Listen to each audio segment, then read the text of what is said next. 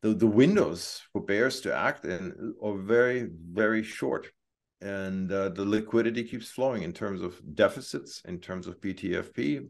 Nothing of the sort has changed. So show me that's something that breaks like chunk, and we can talk bear. But it it hasn't broken.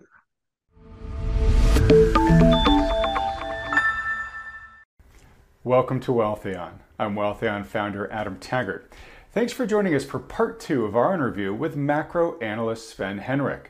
If you haven't yet watched part one of this discussion with Sven, in which he explains why technical analysis suggests the markets may have a lot further still to run higher this year, head over to our channel at youtube.com slash wealthion and watch it there first. It sets the context for the investment themes we discuss in this video. Okay, let's get started watching part two of our interview with Sven Henrich.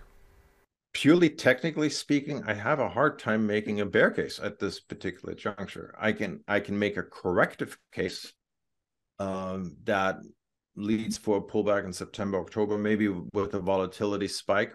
You know, if the VIX goes above that monthly trend line that I mentioned, uh, uh, stays above it, yeah, then then things could change very quickly. You know, but it hasn't happened, and the technical position of this was was very impressive. And then I, want to throw in one final point here. And this has nothing to do with technicals, nothing to do with macro. It's kind of a human factor. Because we do have a presidential election next year, you know the names that have been with us for years Yellen and Powell, Jay and Janet. Janet Yellen is 77 now. Jay Powell is 70 now they've both hung their necks out on this soft landing. Trump, whether he's going to run again or be nominated again or elect again, I don't know. I have no clue. Um, but he's been publicly saying he's not going to renominate Powell. Right. right.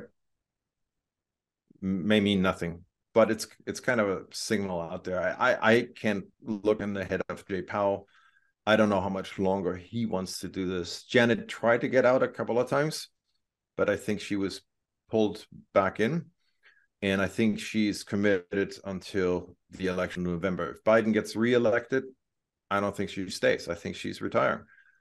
And the reason I mention that is both have a vested interest in going out on top, preserving their legacy, if you will. And this is completely speculative on my part, but I, I can just see it that they don't want a recession. They don't they want to avoid it like the plague. And they will do whatever they need to do to avoid that from happening. I mean, if, if if that's the business you've been in for decades, you know, that's the legacy you want. You know, you you created a soft landing by now back to collecting speaking engagement fees. Mm-hmm. I'm just saying we saw this in in October when Janet Yellen was concerned with liquidity in the treasury market. We saw it in March when she was concerned about the banks. And each every single time, these were major market pivots. Uh, so I I suspect that you know they they will do their dearest to avoid any major market hiccups. In fact, the one factor that all of us should be aware of as well, which makes this entire cycle so unusual. The US government is spending money like we've never seen before during a non recessionary environment. Or non war time environment. Yeah. Eight and eight and a half percent of GDP deficits. There were only a couple of periods where we've seen anything like it. One was the global financial crisis. I think it was like nine and a half percent. Now the other one was, of course, COVID when they threw the kitchen sink at things. Mm-hmm. During the recession in 2000, 2003, it was around four, four and a half percent deficit spending. Right. And sorry to interrupt, but, but, but, but I've shown a chart recently that shows not only is the percentage abnormally high, but it's never been this high with unemployment this low. Yeah, it's it's it's absolutely stunning. It, it's crisis and, level spending when we have a robust economy. And typically, when you have this type of spending, when you are in a recession, guess what markets do? Right, they go up. They rally. Yeah, they rally. Um, and so, to your point about human human element, some people think that this is engineering for stability through the November election of next year. Yeah, I mean, look, whether you know, it doesn't matter which party you're in favor of. Any party that's in in charge does not want to have a recession during an election year. Ironically, that has happened a couple of times, right? It happened in mm-hmm. 2000 and it happened in 2008. And guess what? Everybody was out. If you're in a recession during an election year, you're out. Goodbye. Right. So they, they all have an incentive. What you know, whether they succeed or not, that's a completely different question. They certainly didn't succeed in 2000. They didn't succeed in in 2008.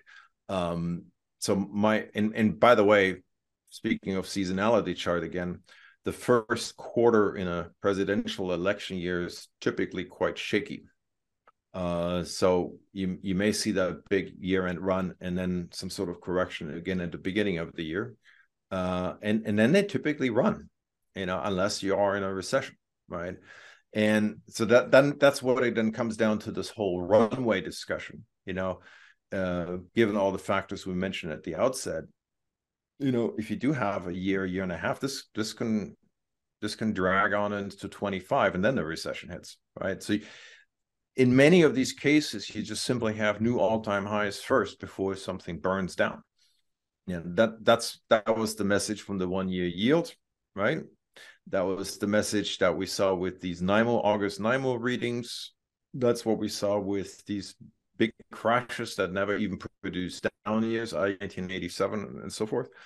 Um, so there's there's a lot of history to to consider, and then I guess my final point on this is just to say again, you know, observing all these mega rallies and these tiny windows that bears have to play, it's it's kind of an eye opener, and it's been like this for for many years, you know. So, all right, I guess my um, my my base premise on all this is, and I hate to say it, and I'm probably going to get creamed for this on on on Twitter or on YouTube. Why the tip? You know, what whatever you tip, you get.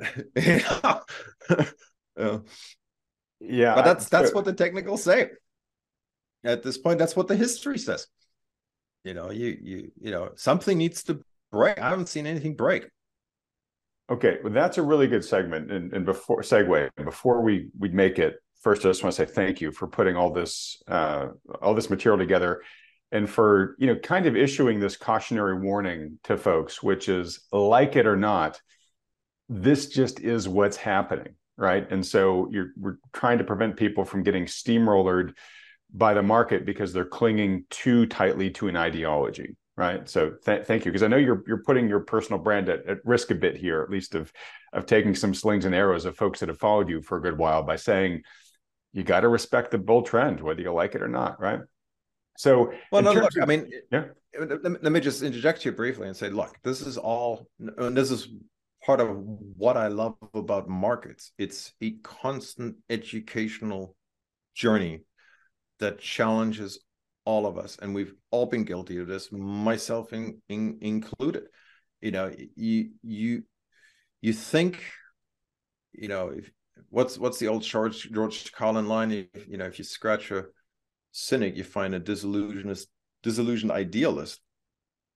Because we all have kind of a sense of what should be you mm-hmm. know what's fair what's right you know valuations wealth inequality this that and the other but let's face it folks and this is this is part of my major macro bear view is this system is completely screwed without massive debt financing and it's gotten so bad that we are now in that place where they have to spend 8% plus deficits vis-a-vis GDP just to keep things afloat. And the outlook, which is their rose-colored view in my point my estimation is you know 50 trillion dollars debt what by 2032 um, they have no choice. And this is this is before recession. Guess how much they're going to spend when there actually is a recession, recession.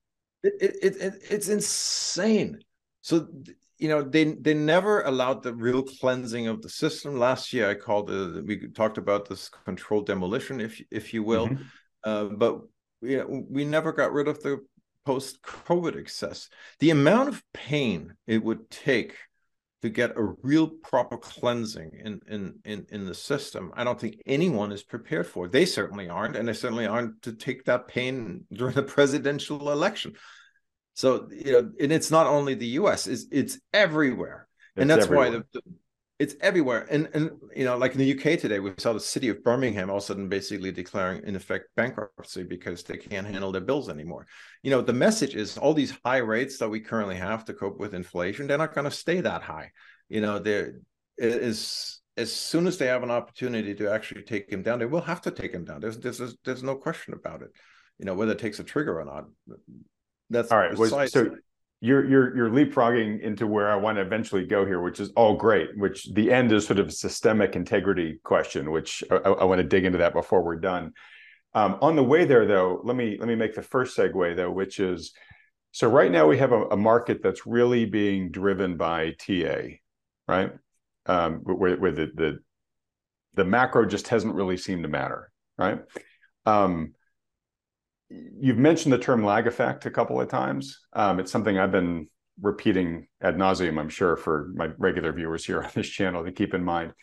Um,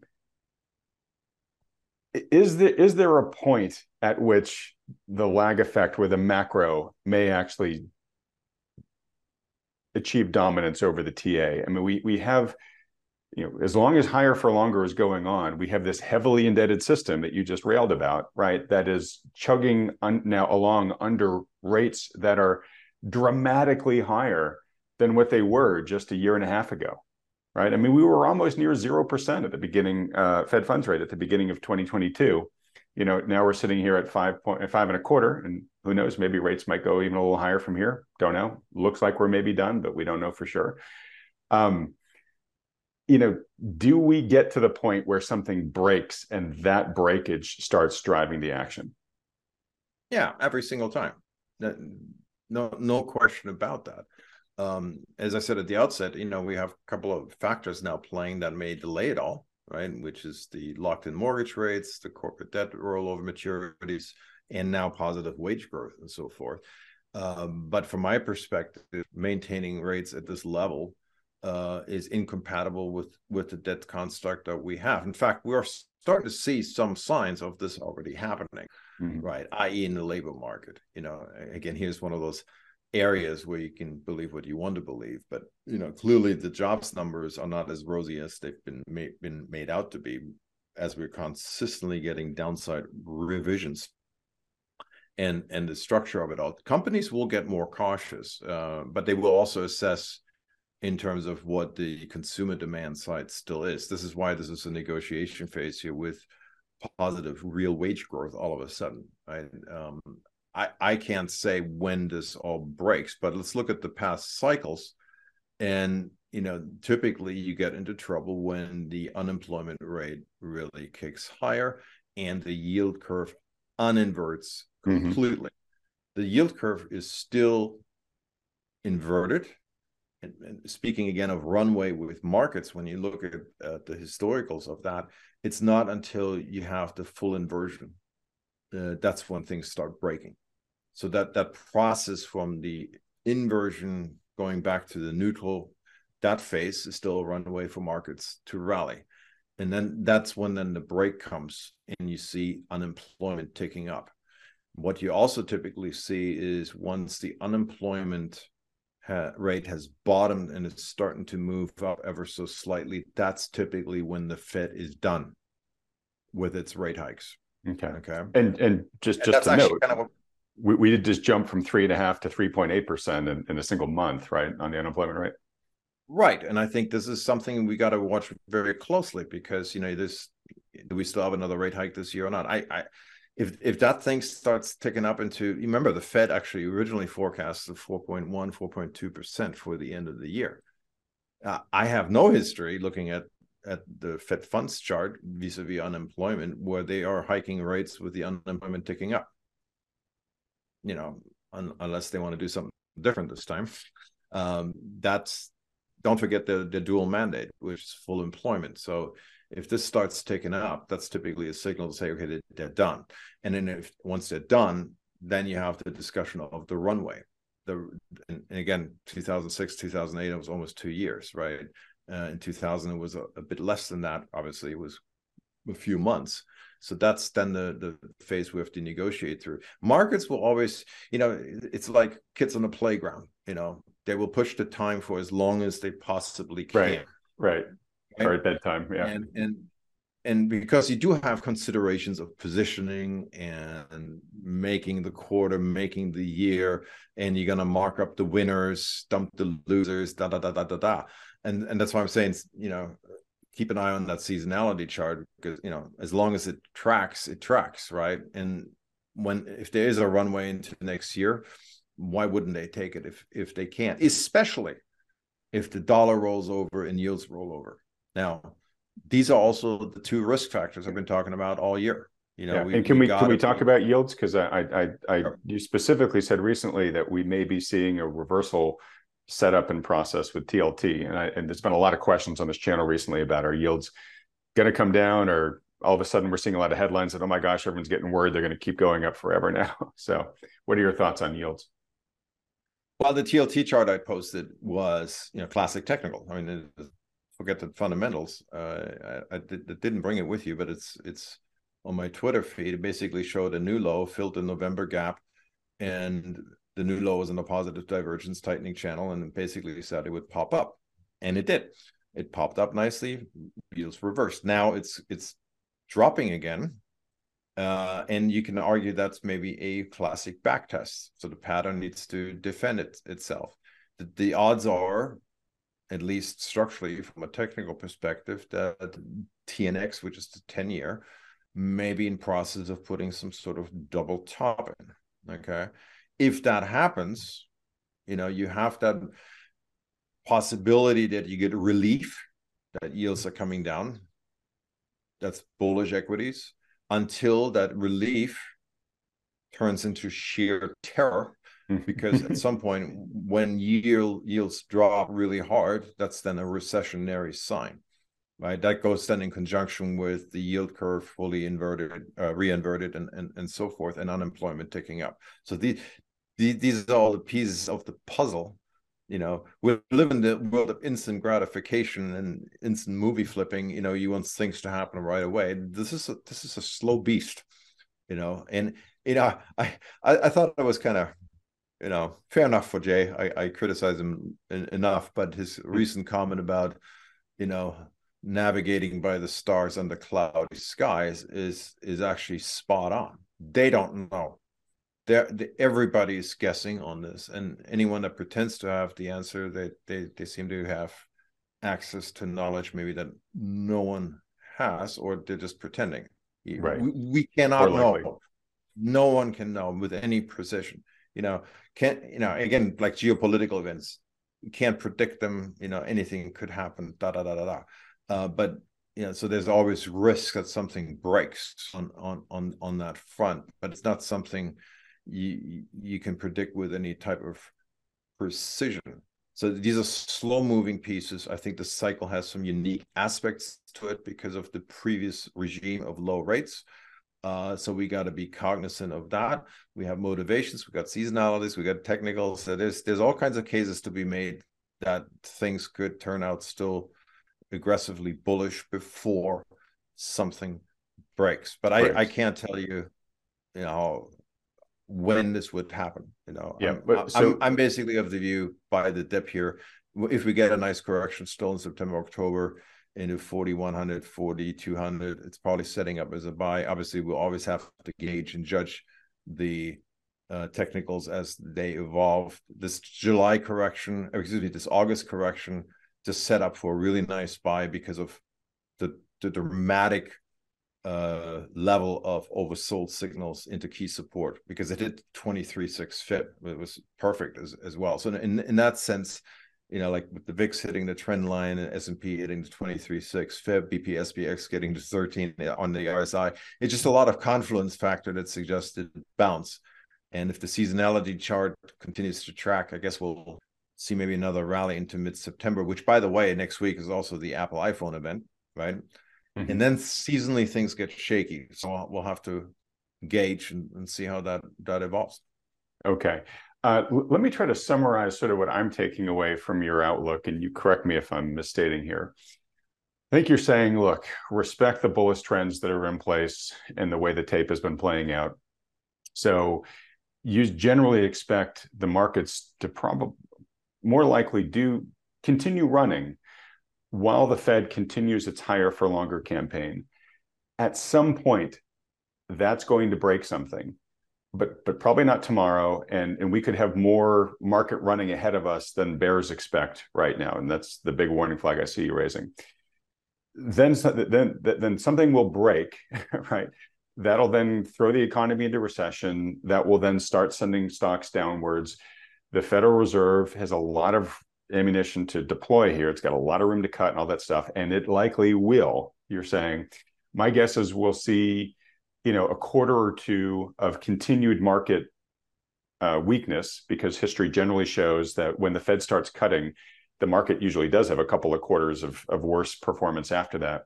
Um, but then the the stimulus couple quarters is all you get.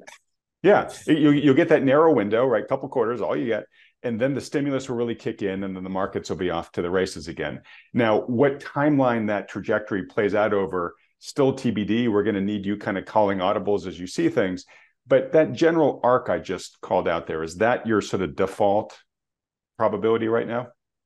Yeah, I mean, look, I can't predict the future. I can just look at the history and, and basically what I see in front, right in front of me. My, you know, unless this is turning out to a two, uh, 2007 event where the August low just ripped straight to new highs without any corrective activity whatsoever, or 2014, uh, then I would I would say VIX is really low right now, so we should probably expect some sort of volatility testing uh, in, let's say, from past September OPEX into early October, mid October. Just call it roughly a four week window where things could get shaky.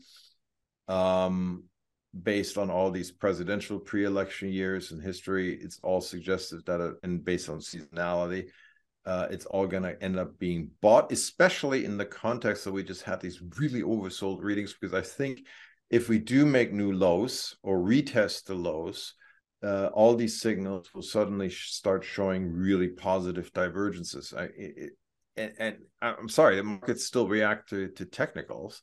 Uh, so unless the VIX crosses that bear bull line that I mentioned and stays above it, uh, I think that script has a high probability to play out. You know, of course, when we do get a September October correction, it won't feel like that right? Because then uh, the world's coming to an end again. Everybody's getting scared and, and this, that, the other. But I, I can just I can just see that playing out.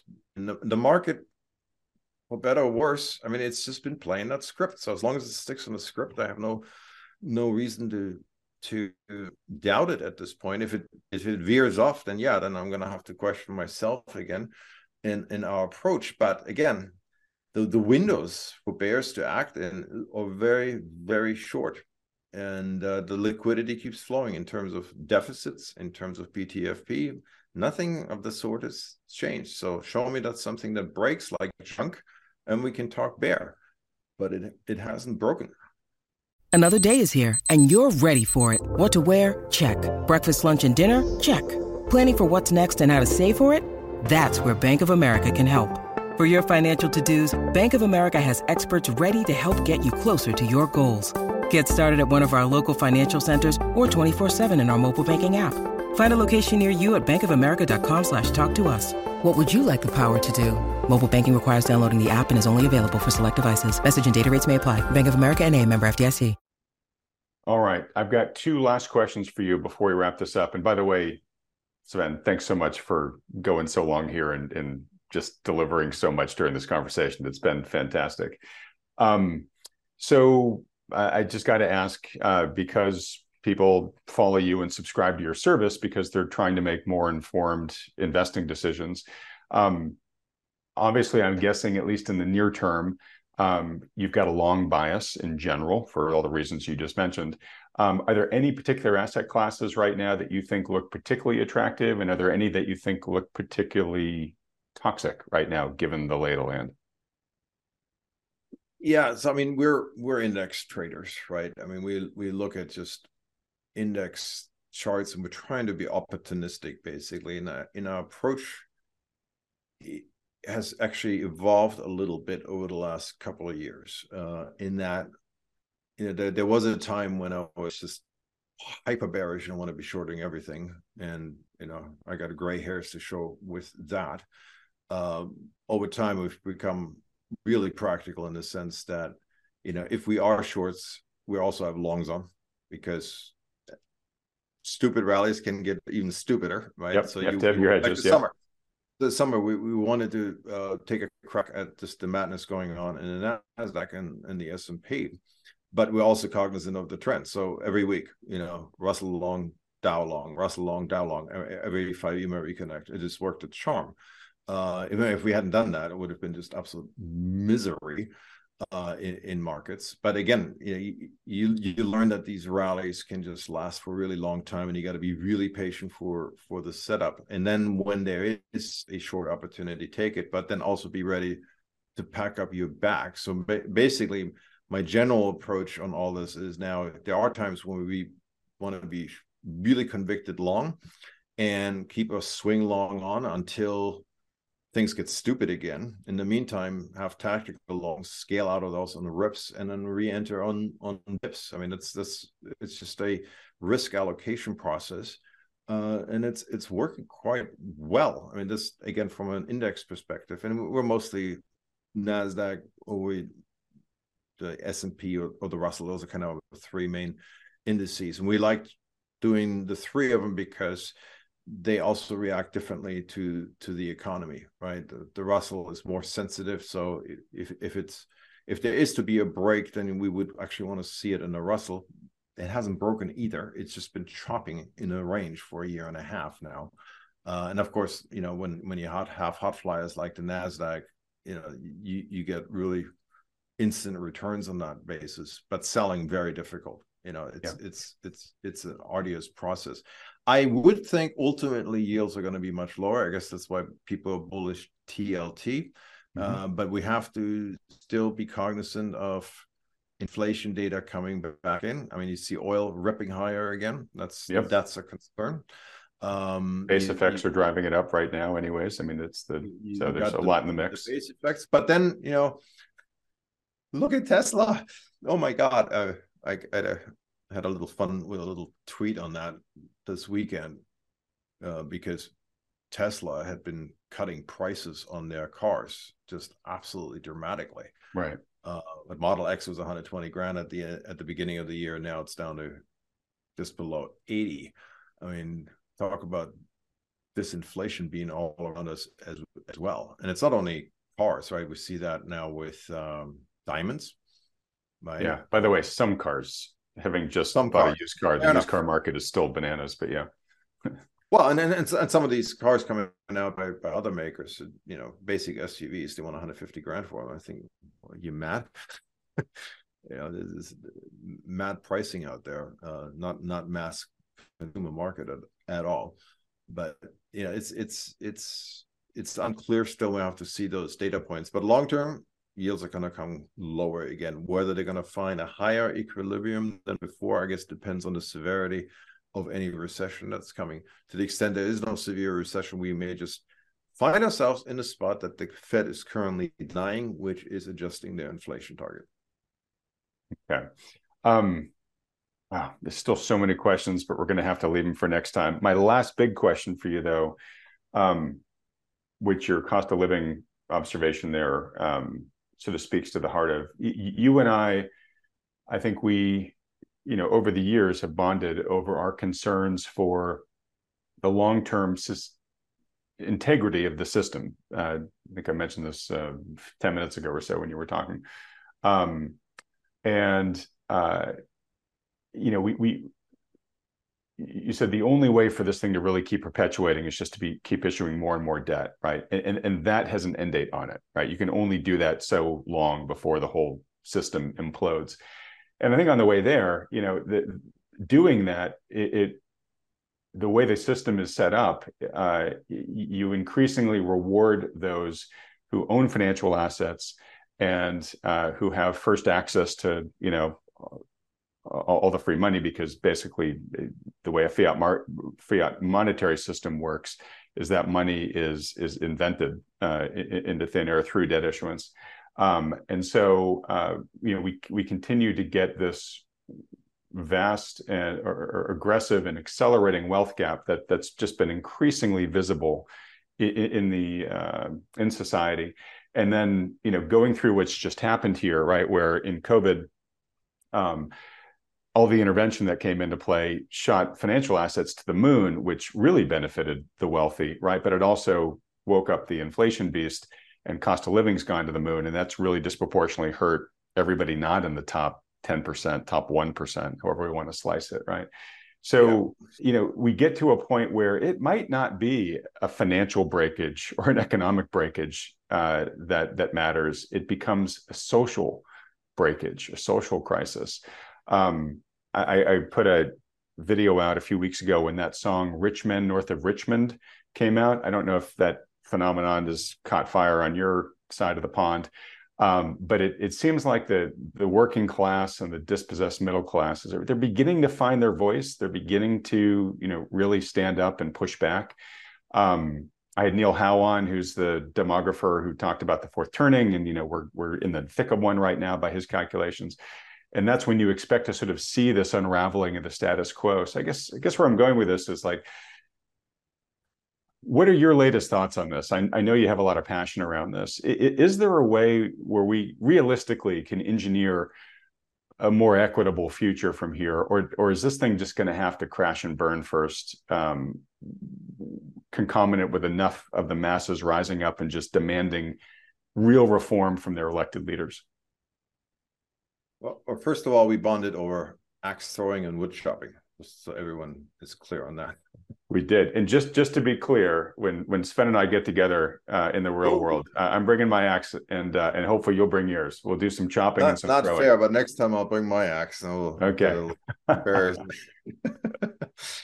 now, uh, yes, you're absolutely correct. It's it's been an issue close to my heart for a long time. I, it's it, the I see it in London. I see it in Edinburgh you know where, where I just was uh, the the the general level of poverty amidst the absolute wealth it's embarrassing um, to to our first world as we like to to call it i mean i you know i see the occasional clips on on what's going on with homelessness in in america um the the political divisions frankly terrify me for the health of society. I mean i you know i've i've muted most of the outrage accounts i can on, on twitter because i just want to be focused on on markets but i know it's it's it's out there. And it's political extremism finds a fertile ground when there is underlying social economic stress and discontent. And bad actors have been able to take advantage of this many times in the past with often disastrous consequences. Uh, i hate to see it you know and i like internet was always the promise hey everybody has access to better information now it's become just a brilliant source of misinformation and, and hate and this, that, and the other. But the only reason that works is because, in my view, so many people are left behind. The middle class has been shrinking decade after decade. Uh, and there is no there is there there is no leadership, cohesive leadership, I hate to say in any of the countries in the Western mm-hmm. world. Um and and I think it's really hard too, uh, because let's say you get an adult at the table in any given country. Uh, let's say you get a really smart guy, woman with vision, with experience, with a heart to want to do the right thing. I submit to you in today's political fractured world, it's almost impossible because they're going to get torn down. They're going to get misinformation thrown on their head, left, right, and center. And, and I hate to say it, people believe crazy shit. They do. And and and the reason for that is because ideology, because you know you ultimately want to seek someone to blame. Uh, and and that works, and especially people are out there shouting, "And these guys are to blame. These guys are to blame." Uh, to to solve the problems that you have outlined you need a cohesive approach I, I and the problem is i don't know what the solution is because the solution maybe just be pain but no one then that makes it worse too i mean look for example if you're looking for you know a big blow up in the system who's going to get hurt the most the pe- the people that are already left out absolutely and and and left behind. So if you if you if you're kind of wishing for a crash, you know, with ten percent unemployment, ugh, guess who's going to be unemployed? Right. You know, it, it's the people that are already hurting the worst. That this is what frustrates me the most about this situation. Um, and yeah, the system, for better lack of a better word, is completely rigged for the asset owners because that's what's driving everything if if companies are doing well and the shareholders do well they're going to hire and if they don't do well they're going to lay people off but they still have, will have made the dividends and they will have made their compensation on on the way up right it's just it's kind of an unfortunate misallocation of, of resources and capital right. you know i was hoping that maybe technology would help in a lot of this but now this may turn out to be a threat as well uh, as you know AI is still nascent, um, but guess whose jobs are going to be replaced? The ones that most easily can be. It's it's right. It's, it's right. Well, just we, look we, at the basic look at the basic things shopping these days. I mean, the the cashier's on the way out, right? Yeah. I mean, it's it's all self checkout. It's all self checkout, and eventually it'll be retinal scan on the way out. You won't even have to put your stuff in the yeah, I, I ain't doing that. yeah, but but and I've talked. You know, I talked about this pre AI.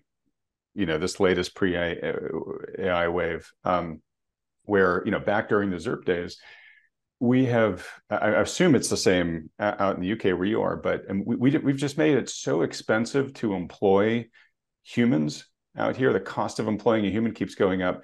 That we've given such a perverse malincentive to employers to automate and offshore and invest in you know AI and whatnot, right? So that they can you know basically get by with leaner and leaner workforces, and those jobs aren't ever coming back.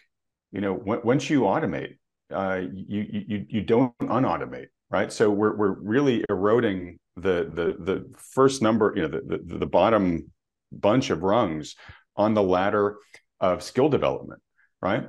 So um, that's going to create long-term issues. And then AI, you know, it's not just going to be the lower people; it's going to continue to creep up the co- the, the, the the white collar stream. And look, the folks probably aren't going to shed a lot of tears for those folks, um, and maybe deservedly so.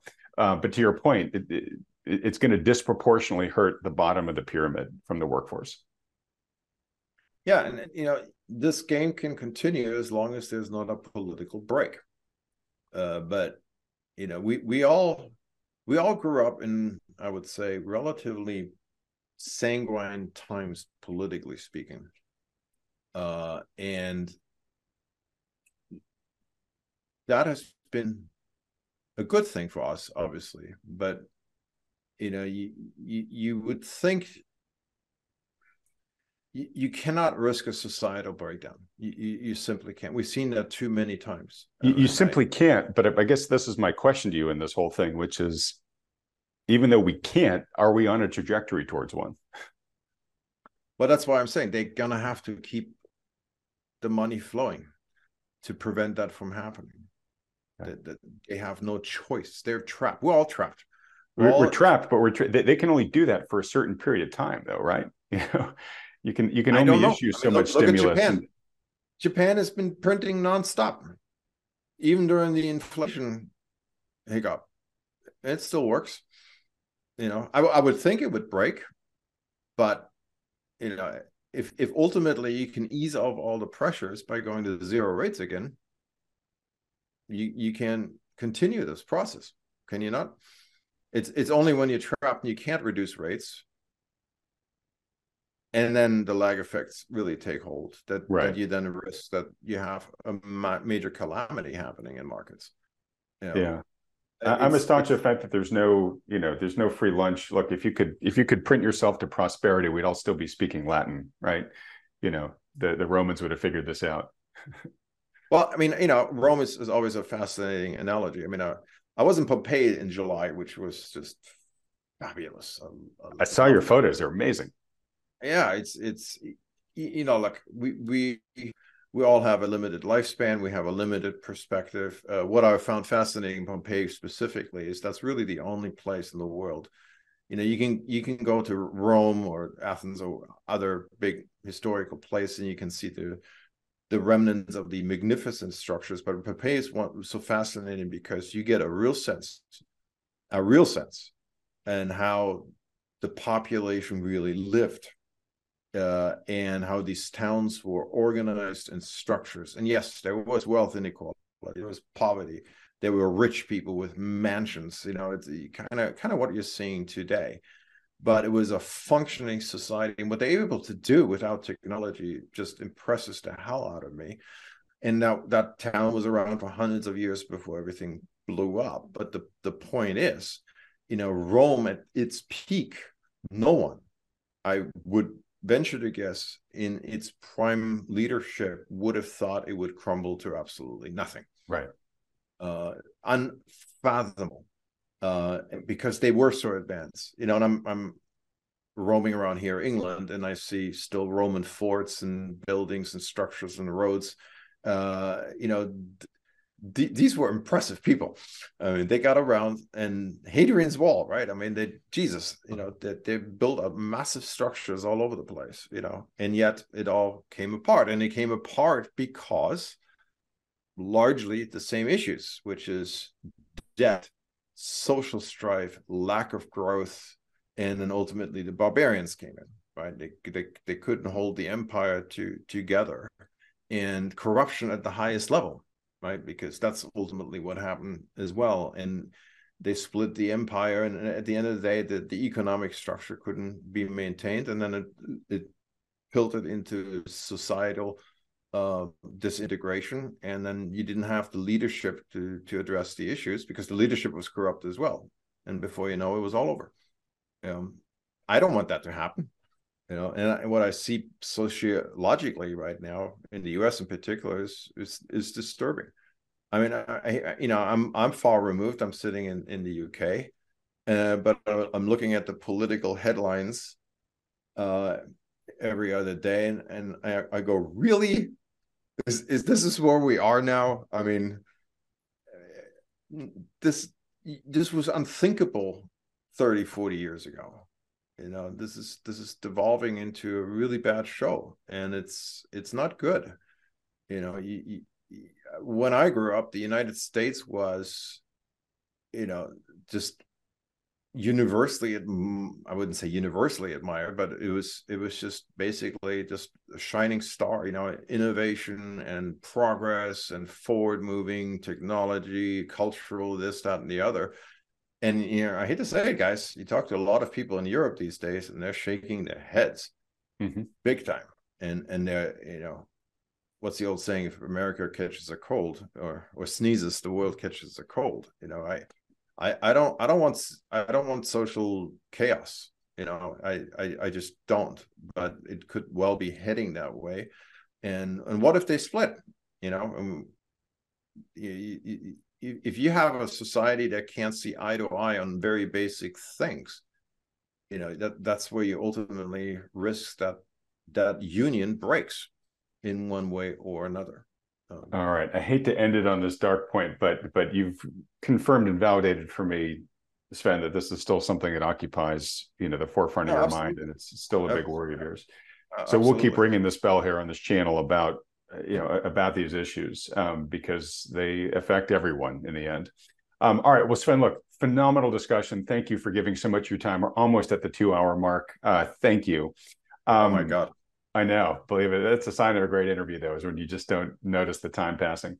Um, for folks that have really enjoyed this discussion and for the, the, perhaps very few that were unfamiliar before this video, where should folks go to follow you and your work? Well, on on X as it is called now, it's at Northman Trader. Uh, the website is northmantrader.com.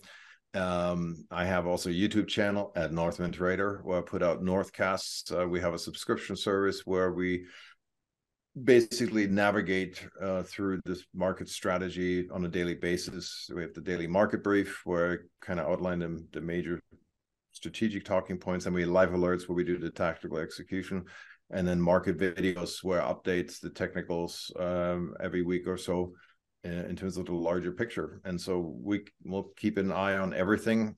As I outline right now, I think there is a chance for a year-end rally.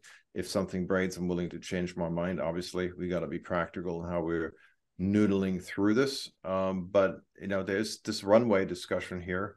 I think it's going to be with us for probably the next few months uh, and and see how this all evolves. So now, I, I just finished on this note: the July correction fit, fit with seasonalities the August bottom fit with technical signals, also with seasonality. So the market's still playing a very familiar script so far, and and um, we'll we'll have to see how much further advantage we can take of the script running.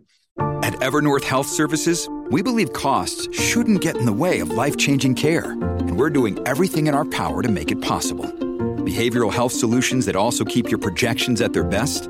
It's possible. Pharmacy benefits that benefit your bottom line? It's possible. Complex specialty care that cares about your ROI. It's possible. Because we're already doing it. All while saving businesses billions. That's Wonder made possible. Learn more at evernorth.com/wonder.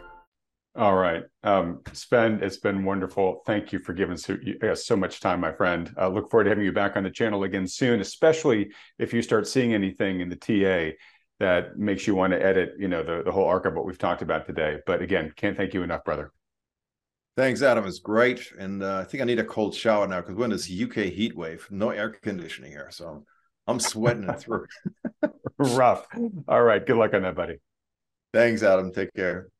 All right. Well, now's the time on the channel where we bring in the lead partners from New Harbor Financial, one of the endorsed financial advisory partners by Wealthion to react to this very lengthy, in depth uh, interview with Sven. And if we've got time, which we don't have that much this week because Sven went so long, almost two hours worth, uh, give us any update on what they see going on in the markets since last week. Um, gentlemen, great to see you. Uh, John Loder, why don't we start with you? Okay. Hello again, Adam, and hello, everybody. Uh, yes, very long uh, and chock full of information. Um, uh, talk you had with Sven. I, I, candidly didn't get through all of it. Uh, had it on uh, two times speed just to make most productive use of my commute, but uh, got got the salient points. I think. Um, so so so I think in a nutshell, um, at least what I heard of, of Sven's talk is is um, uh, basically, and we've had a long and we've talked about it. You've talked with many many guests from from a fundamental perspective, valuations, all all the things we might call fundamental analysis we are in very, very rare territory, broadly speaking, uh, U.S. stock market, and especially if you get down to some individual stock level, some of the Mag Seven stocks just absurdly overvalued. Uh, we we will have no bashful hesitancy in in, in saying. Um, yeah, on the other side of the equation, you have technical indicators, technical analysis indicators that um, have in the near term here uh, um, regained some health and and uh, uh, in a vacuum point to the possibility, likelihood, you might even say, uh, for uh, a, a, move higher here, despite the very treacherous uh, fundamental allocations. And um, just to kind of full disclosure, we we here at New Harbor, we we uh, uh, do work in both fundamental and technical disciplines, and um, you know, we think one of the key um, roles of, that we need to play for our clients in, in a fiduciary capacity is, um, you know, basically discerning and judging when to give greater or lesser weight and in what weights uh, to fundamental and technical factors. Um, basically, and maybe this is a little bit review, but fundamental analysis for those that are, are not initiated is basically studying from the bottom up, typically, um, you know, based on earnings, um, you know, sales, revenues, and, and valuations as multiples of those, uh, what the fair value or the proper level of a stock or a market in general is. Technical analysis, again, just this this is real simple, but uh, for those that may be not familiar with it, essentially saying, well, the market collectively knows all that stuff, all that information's out there, and the price is the sum total of what all the market participants out there uh, surmise the information to mean in terms of where markets are. And it kind of basically assumes a, an efficient market that is all knowing. Um, and we'll be the first as practitioners of technical analysis say, well, that's a bunch of BS because markets are not efficient uh, in, in, or rational anyways. They may be efficient, uh, but they're not rational at all times. And uh, there are times where technical analysis becomes um, self-fulfilling. Uh, in, in, other words, herd herd herd mentality, and um, we as fiduciaries have to kind of judge the weight to to put in either camp. So um, our our DNA does um, compel us to be mindful of the possibility of moves higher, and in fact, we've made some tactical adjustments to our client portfolios just in the last couple of days to to be respectful of that, to give uh, more upside and, and be slightly uh, uh, more bullish in a measured measured way. Um, but um, when you get the backdrop from a fundamental standpoint, we think it it, it comes down to position sizes. Uh, in other words, technical signals that that may say, "Hey, uh, path of least resistance in the near term here are, is likely to go higher." We think um, when you have a backdrop fundamental like we do now, um, it'd be irresponsible to say, for example, uh, put a dr- uh, dramatic weighting in the in the entirety of a client's portfolio uh, in in in in kind of um, adherence to those technical sig- signals. So it's um, technical signals can be followed, but uh, in an appropriately sized, smaller weighting. Uh, that may be different. If we were at much lower fundamental valuations, we would be more inclined, and with good reason, to give the technical factors that much uh, greater weight. So we're having to constantly uh, bridge those ba- uh, the, those those balances and those judgments. Um, but we we agree with the Sven's broad takeaway that uh, despite the fundamental um, concerning picture that we can very uh, very easy uh, paint. Um, the near term, we we think that the probability is that certainly things can go higher, and probabilities are just that; they're not guarantees. There's probabilities of up and down. Um, the weight of evidence from a short-term technical standpoint uh, suggests that there is likely some upward pressure here, maybe um, challenging the the highs from uh, end of July this year, maybe even gunning towards the the highs in the in the intermediate term uh, that we we saw last in uh, January of 22. Just broad picture. I just want to kind of paint some some broad considerations there for for viewers, and, and so we can kind of get into to more details. Okay. Um, as you guys know, I, I like myself a good analogy, and I've been trying to think of the right one to apply here. This may be stretching too much, but you know, technical analysis. Uh, you gave a good definition of it, John, but it's largely looking at um, historical patterns in the market and basically saying, "Oh, well, when we've seen this in the past, this is likely to happen next," right? And as I talked about with Sven, hey, no doubt, you know, narrative and technical analysis have been what has been driving the market this year.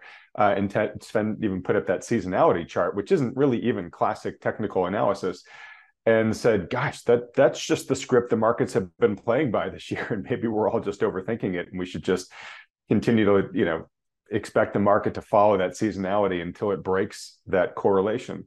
Um, but essentially, it's just looking at at old data, right? And and the the big question that I have is, um, you know, as an investor, you have to ask yourself, okay, uh, technical analysis is all that's mattered this year, um, but you know, macro fundamental analysis really hasn't mattered at all. Um, but but that can't sustain forever. You have periods of time where technical analysis is really in the driver's seat but then you have periods where the macro fundamentals really determine what's going on and oftentimes it's a blending of both. And uh, as an investor you know if you're putting your chips on one horse more or less you you you've really got to ask yourself okay well how long is this is this horse going to be in the lead in this race right? And what am i going to do you know when it doesn't look like it is that way anymore? And one of the things that the, the sort of the, the analogy that's coming to mind with technical analysis is you could say okay here's a river and every time everyone's crossed this river in this month in the past uh, they've made it across safely so we should think that you know the same seasonality or time frame or setup in the markets or whatever, we should be able to swim across this river fine because that's what history suggests. Now, what macro analysis would tell you is, yeah, but last week a family of crocodiles moved into this river, right? And you know that's a macro change, right? And so if you're just going off historical data, there's a big risk factor that you're unaware of. And someone might jump in the river and swim across it today and make it across fine. That doesn't mean that everybody that swims across this river is going to make it across fine. You know, maybe these crocodiles wake up, or maybe they weren't hungry this morning when the first person swam across. And so that's what you sort of have to ask yourself when you're balancing technical and macro. Am I going to, am I just going to rely on these patterns of the past, or am I going to look at the situation and try to divine what the situation calls for given the reality that's unfolding on the ground. So maybe that's a murdered analogy. I don't know. You nodded and smiled a little bit, John. So maybe there's some truth to it. Um, Mike, let's come over to you here. Um, what's your reaction to all this?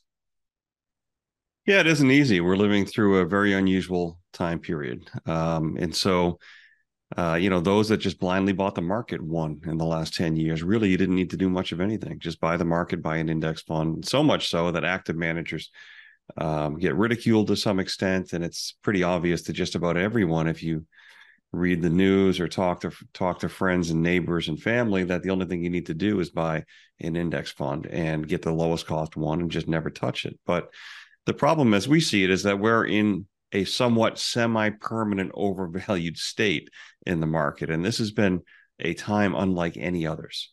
And um, i just like to share i think a chart in a minute here and then just talk a little bit about the market what we're seeing short term and uh, and just explain why it's really hard to just say that you should use technical or fundamentals. I really believe we believe that fundamentals win in the long term but in the short term they've driven you they've, they've driven you insane.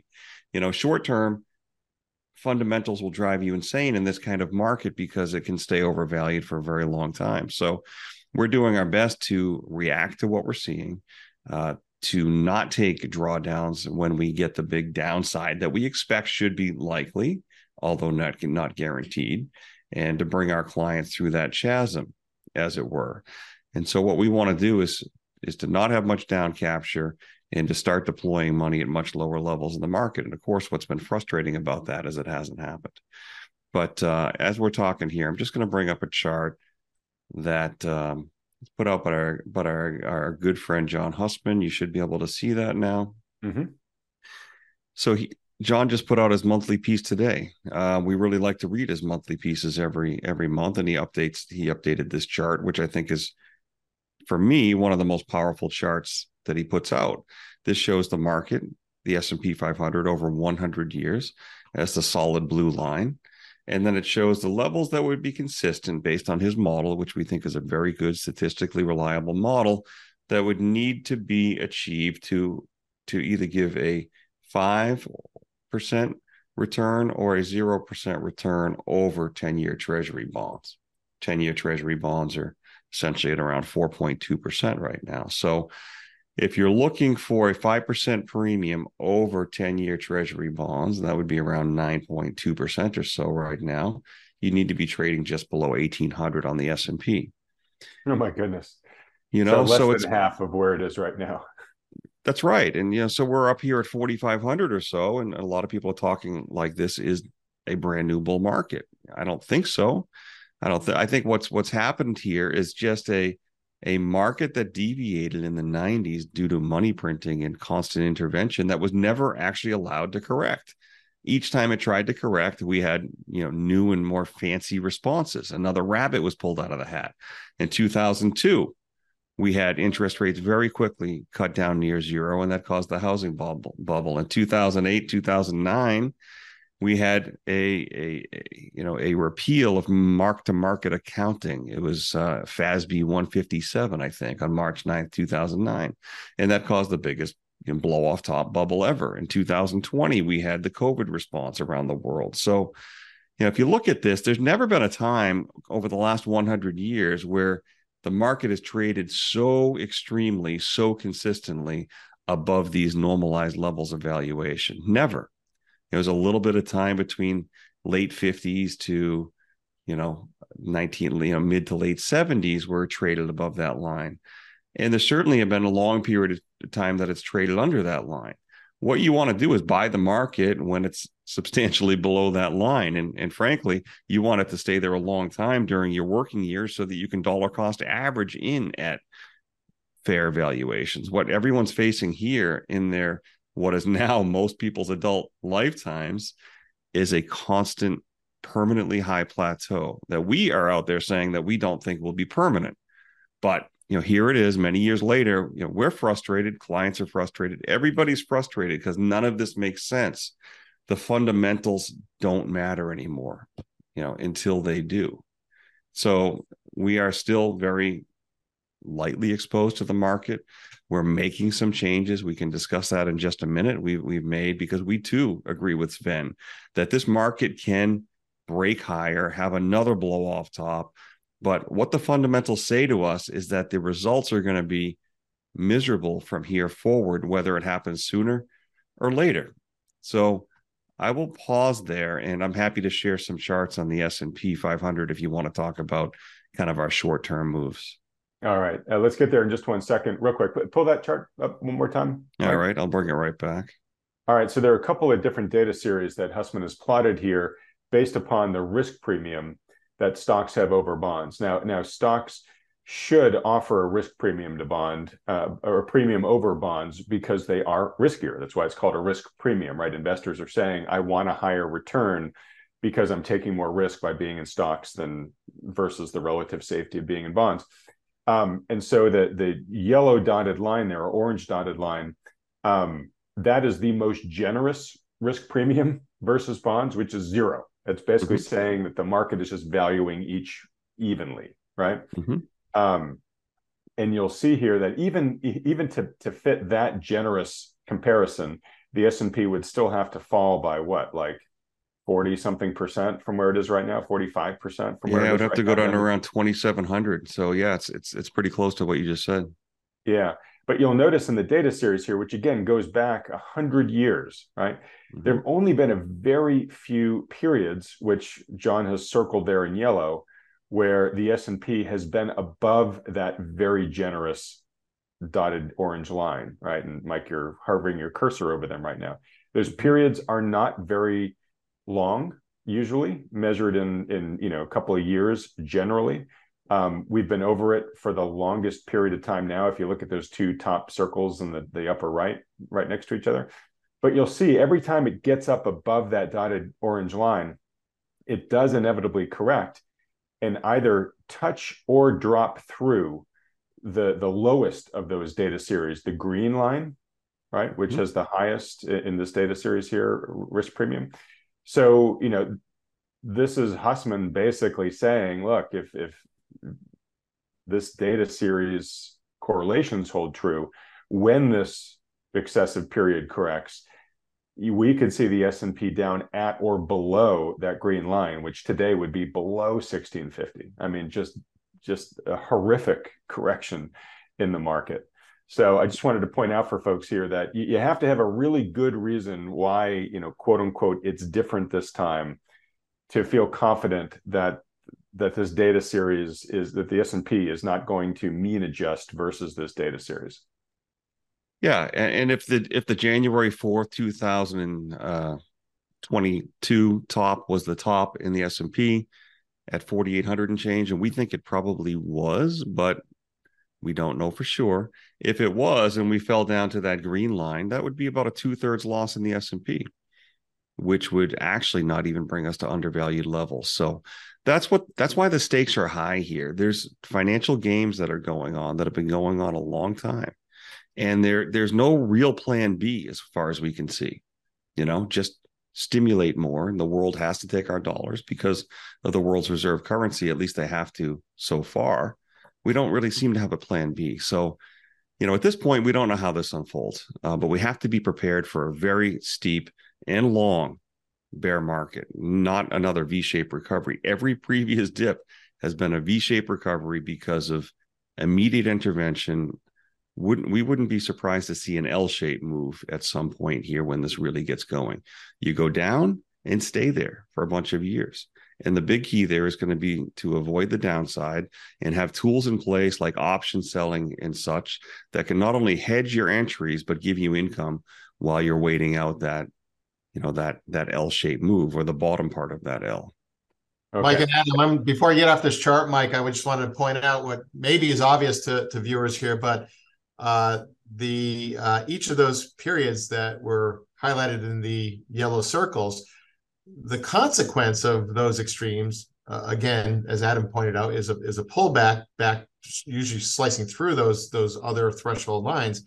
But the consequence in terms of return is that most of the speculative advance in the stock market that led up to those and and and sustained those those yellow circle periods end up given be, being given back in a very quick manner. Uh, and, and Sven talked about how the bear markets, uh, uh especially the, the pullbacks of the last few years, have been very narrow. Well, that's tr- traditionally the very case. But what happens in those kind of pullbacks is many years, if not decades, are given back. And, and you can see how John Hussman has annotated the chart here. You look at, uh, for example, the S&P return has lagged, lagged treasury bonds in you know extended periods after each of those crescendos. Um, you know, 1929 to 1950, that's 21 years if I'm doing my math right. Uh, 68 to 87, that's 19 years. Uh, uh, 22 years from 98 to 20. And then you have uh, 13 years from 07 to 20. So you know, playing for marbles in the very late stage of of a, of a speculative advance is all well and good, so long as you don't uh, overly risk capital but also be appreciative of that. That can be given back really quick. So downside risk management is critically important. And as much as we want to think the exit technical factors are just as clear as they seem to be in hindsight uh, on the upside as, as the exit, they're not. And even you know time tested technical systems end up giving back a lot of uh, of gains in, in these kinds of episodes. Well said, John. All right, Mike. Um, let's uh, let's stop the sharing here and let you get to uh, very quickly talking about uh, what's going on with the S&P right now. Uh, we just pressed for time because, again, Sven went so long. Uh, we, we don't have nearly as much time as we normally do this week. I'll give you extra time next week. Okay. Well, I'll try to I'll try to keep it very short. Uh, I'm just going to bring up the S&P chart as we wrap up. So here's the S&P 500. This is on a on a weekly basis. Let's start with month. This is just a simple chart uh, within the 50 period and 200 period moving average. So here's the S&P. You know, it came back to a 50 week, um, sorry, 50 month moving average, and it's been straight vertical since October. We have been thinking that this is a bear market rally, that this is just a partial retracement that is going to roll over and and resume the bear market. But the retracement's getting deep, right? It's getting very deep. And this is this actually exceeded the 78% uh, Fibonacci line, which is actually the last Fibonacci line. So it, it went past that just by a little bit. Now it's back under it. But our short-term indicators have been improving, and that's causing us, you know, some some concern that there could be another type of blow off top. If we go to the weekly chart, we have a one year consolidation, a giant cup, and it actually seems to be putting in a handle type formation. So, you know, valuations are obscene. It's still a narrow market, which means that breadth and participation is not good. But short term indicators are starting to reverse up. And if we were, this is the weekly chart, remember, if we were to put in, I don't know, next week or the week after another big up week, then we could easily see another blow off top because it would be a classic cup and handle formation. It's really shocking to us that all of this is happening with one year treasury bills up near five and a half percent now. There is an alternative, but nobody seems to care. You know, if we go to a daily chart, we'll see here that on Friday we had this big up move. It was big up move, and and um, you know the internals of the market were better. These last couple days uh, is a pullback, and so what happens next in the next few days is going to be pretty critical. If we fell through and undercut this low, I think we would we would start a very steep decline. But if we go sideways for a couple days and then up, it's going to be an issue, particularly because our internals have improved, uh, or, or, our, our short-term indicators, I should say, not necessarily our internals have improved. So it may sound like I'm saying both things, but or trying to have it both ways, up and down. Our bias is is very largely to the downside, but because of the short-term improvement in our indicators, because of the chart formation, we have made a couple changes. Actually, just yesterday, um, we closed out our short hedges and replaced them with uh, with with puts that expire out in the end of December. So what that really does is it gives us the same downside hedge, or very similar downside hedge, uh, but gives us an upside kind of stopgap. In other words, if we get this melt up, that could happen. Um, we only have a little bit of money on the table for the puts. The puts give you a very good way to know exactly what you're risking before you enter the trade and yet still give you crash protection. So we did make that change that did free up some cash in the portfolio that we'll be able to use uh, probably just to park in T bills and, and earn some good short term interest rates, um, you know, at present. But so I wanted to say that, yeah, we agree with Sven. The backdrop from a macro sense looks terrible. Short, shorter term, technically, things are improving, and we don't like it either. Um, but we have taken some measures to, um, you know, to to reduce our risk, and also we've got some cash to take advantage of any opportunities that might arrive short term on the long side as well. All right. Well, well said, Mike. Uh, so, you know, in a nutshell, confounding, flummoxing time, even for the professionals. Uh, you've got Sven scratching his head saying, I don't like it, but I see all these reasons the market could go higher from here. You're hearing the New Harbor team saying, you know, uh, we're in a similar boat and, you know, we're taking some precautions in case things go higher from here. But of course, you know, your your thesis and, and bias is that this market's going to correct at some point as the fundamentals begin to matter again. The big question, obviously, is when, and nobody knows for sure. Um, so, all right, folks, and wrapping this up, um, th- this whole topic of these cross currents and this uncertainty and what to do about it is what the Wealthion Fall Conference on October uh, 21st, uh, which is a Saturday, it's coming up in a little over a month. It's exactly what our uh, our, our, dream team of faculty that we've assembled for that event is going to be focused on and, and discussing. Uh, I, I, won't rattle off uh, all the great folks we have lined up for that just because we're short on time. But to find out more about the event as the event as well as register for it and lock in the early bird discount price of nearly thirty percent.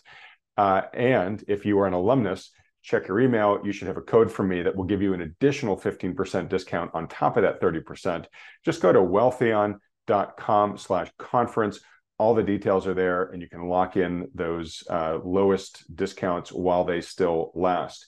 Um, but in just sort of understanding what all this means for you and, and making it real for you and your wealth in your own portfolio, highly recommend, as we do every week on this channel, that most viewers here work under the guidance of a good professional financial advisor and one that takes into account all of the issues that uh, Sven and I talked about and that John and Mike have hammered on here as well.